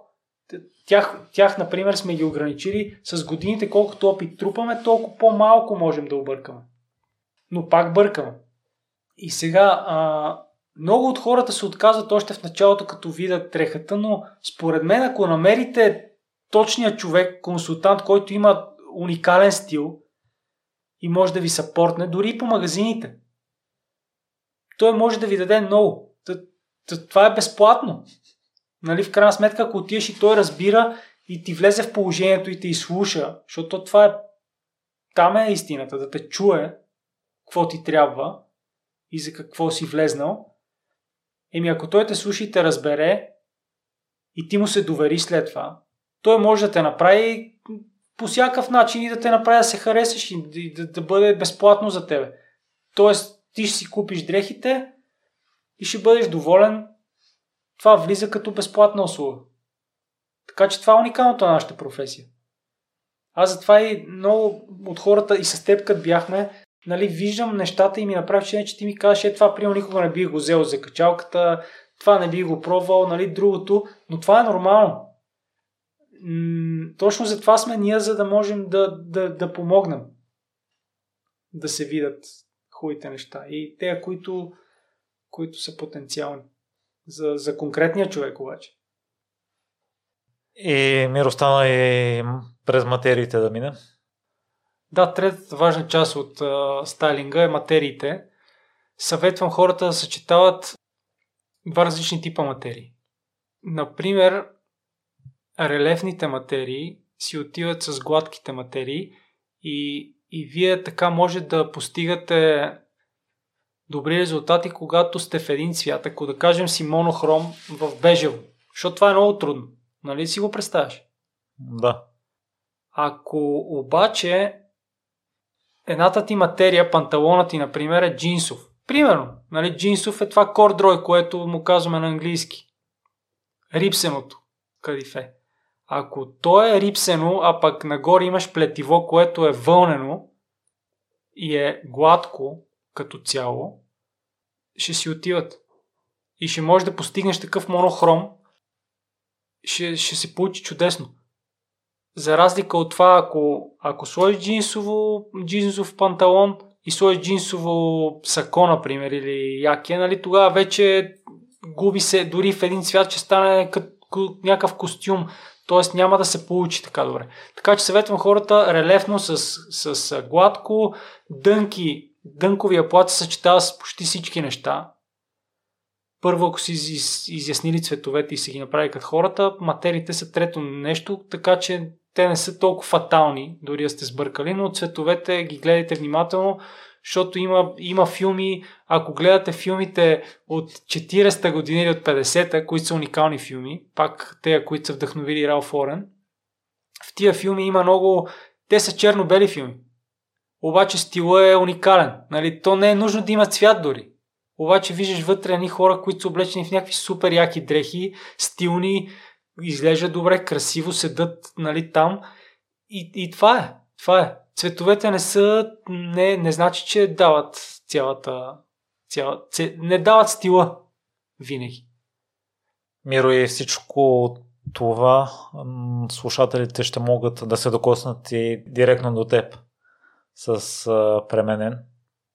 Да, между другото, това ми е новото начинание, което аз развивам в момента. Но проект, който много ме вдъхновява. И искам да променя като цяло целият бранш. Искам, искам хората, които работиме тази професия, да, да я работиме свободно, да можем да, да помагаме на други хора. Аз конкретно се различавам само с мъжете. Но това не означава, че ако нали, ми се обади някоя дама или пък примерно се свържи с мен, няма да искам нали, да помогна. А, обаче идеята ми е да може да разраснем тази професия, защото повечето хора смятаме, че тази професия не е, не е толкова престижна и не е толкова авторитетна. Но за мен това е нещо уникално. Защото не всеки го има, учиш го, да, нали, но, но пък може, много, много може да даде стойност. И, и аз се вдъхнових, между другото, м- Жорка Таненов, вие се познавате много добре с него, той е много, много як, много готин човек и аз много научих от него и продължавам да уча много, но той беше човека, който така ме вдъхновиме за това. И той, аз се запознах с него по един много такъв а, интересен начин. Бяхме в центъра, с жена ми бяхме. И си седяхме, ядяхме си сладолет на, на Сан Стефано има едно джелато. И там седяхме и аз понеже карам един мотопед, такъв имам малък е, и си седиме нали, на, върху мотопеда и си ядеме сладолет. Лятото беше миналата година. И по едно време минава една двойка, ама много готини. Такива супер хубавци, нали, високи. И аз си казах, а, това не е ли... Помислих си го, не съм... Да, помислих си, това не е ли Жорката Ненов от свърх човекът. Обаче го бях слушал доста, нали, бях му слушал епизоди и го харесвах какво, какво прави. Беше ми доста полезен. И, и споделих на жена ми. Казах, е, това е Жорката, защото аз съм го пускал и на нея подкаста и сме слушали заедно и ми харесваше доста. Помагаше ми да се чувствам по-добре. И тя каза, да бе, ти мислиш и верно, че е той. Нали, така почна да, нали, да се съмнява в това. Обаче аз казах, не, не, виж, той е. И сега почна да ме хваща яд, че не се запознахме. И тя вика, е ти сега, нали, какво мислиш да правиш, да гониш хората ли? И аз си казах, еми да, викаме, сега палиме мотопеда и тръгваме. И отиваме и аз трябва да запозна с него, защото после ще съжалявам много, че не съм. И тя вика, ти нали си луд, айде, добре, дай, защото ме знае, че аз ще ми стане после кофти и нали ще съжалявам за това. И качихме се на мотора, защото аз си казах, аз видях на къде тръгнаха, давай да отиваме. И тръгнахме и точно някъде преди градинката за Имов, там беше Лърки преди, на, близо до паметника Левски. И видяхме ги, нали, те, те вървяха в едната страна на тротуара, с Неда беше той. И ние спряхме пред тях, аз казах, ето ги, нали, спираме с мотора, слизаме от мотора, отиваме с жена ми и аз ги пресрещам директно и му казвам, здравей, нали, Жоро Ненов, свръх човека. И той казва да. И аз му казвам, здравей, нали, аз съм Миро, слушам подкаста, много те харесвам и много, нали, супер, исках да се запознаем, ето идвам сега и той, и той ми каза, да, супер, много яко, че се запозна, че дойде. А, аз ви видях е там долу на Сан Стефано, бяхте нали, седнали и направим впечатление, че, че минахме покрай вас. Тък му казах, нали, виж какъв мотор, защото тя жена ми, между другото, имам една, една Веспа, която е така много готино мотопедче. И му направо впечатление явно. И, и той така, нали, още повече така ме предразположи. И аз си поговорих с него малко време. И след това, след тази среща отидах, най-интересното беше, че отидах при него и един ден исках среща с него и той веднага се съгласи да, да, да, ме, да ме види. И аз му казах, Жорка, виж са, така и така, търса себе си, трябва някак си, нали, нещо да, да се случи, трябва, трябва, би ли ме менторствал, нали. Той каза, Миро, ще го направя, само че искам нещо от тебе. И аз такъв, нали, я да видим, кажи. Той ми каза, искам от тебе да предадеш нататък, когато един ден нали, успееш да постигнеш нещо.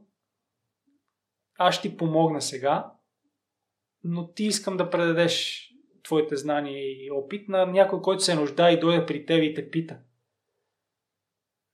И аз тогава разбрах, че наистина хората, които са много успешни и които, които са много големи, те винаги ти дават.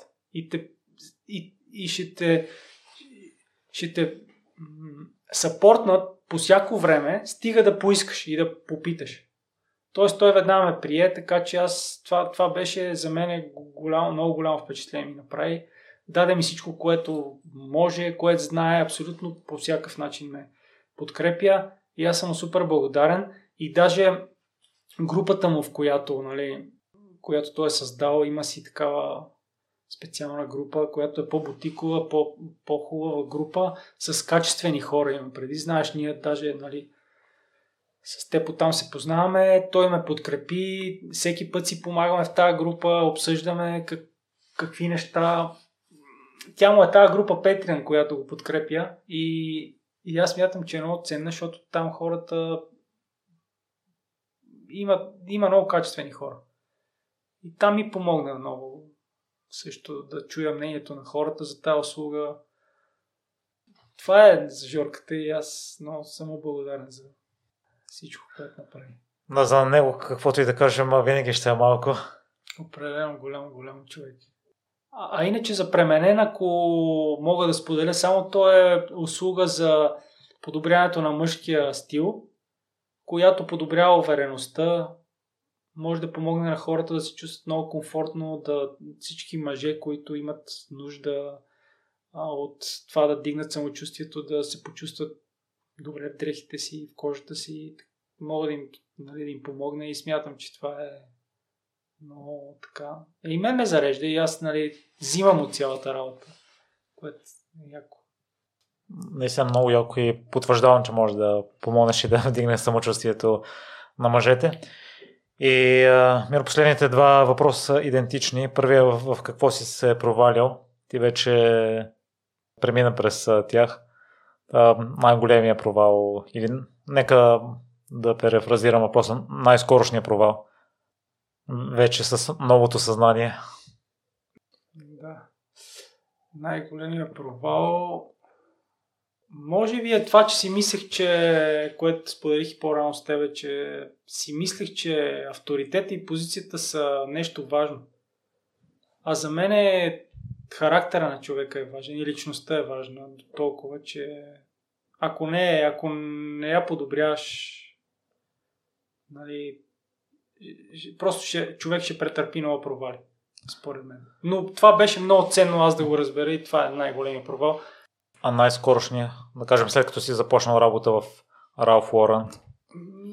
Те са, те, те са много, то постоянно имаш грешки, знаеш, опитваш се да го промениш, правиш различни недоразумения и, и не знам, може би, може би, може би това, че не се вижда много често с родителите ми също смятам, че е един от така нещата, които трябва да променя. Не е провал, но, трябва да ценим тия хора и те много са ме подкрепяли и жена ми и, и моите родители. И смятам, че това може, ако го подобря, например, съм много щастлив.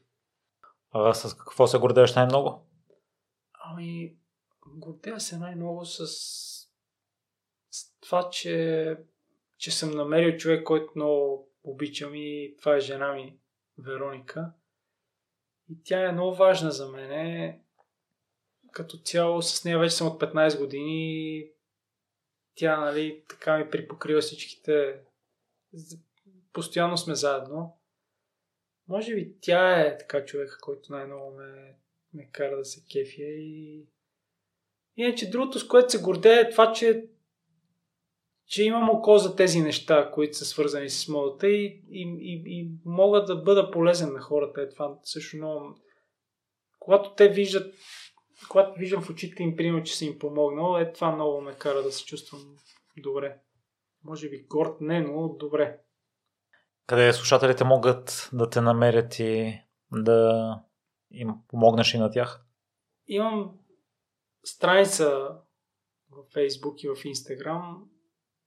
Пременен е бранда. Могат и на, на, на моя личен профил, нали, Миро Григоров е той Имам и на двата, на, на двата социални канала. Така че там спокойно, който нали, желая, може да ме потърси, веднага ще се отзова и ще помагам с каквото мога. Много благодаря, Миро, за днешното участие и за запознанството ни. Благодаря ти, Миро, и аз много за поканата.